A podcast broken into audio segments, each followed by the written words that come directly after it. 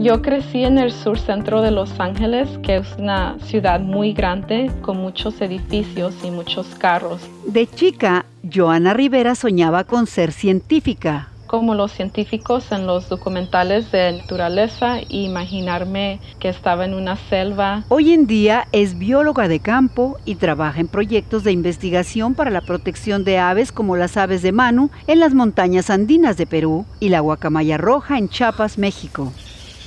En su tiempo libre es una líder de excursiones para Latino Outdoors. Ella espera inspirar a la próxima generación es muy gratificante saber que puedo despertar el interés de que un niño se convierta en un científico o en un futuro conservacionista. Ella espera que más y más familias latinas puedan explorar y experimentar la belleza que es la naturaleza y darse cuenta de por qué necesitamos protegerla.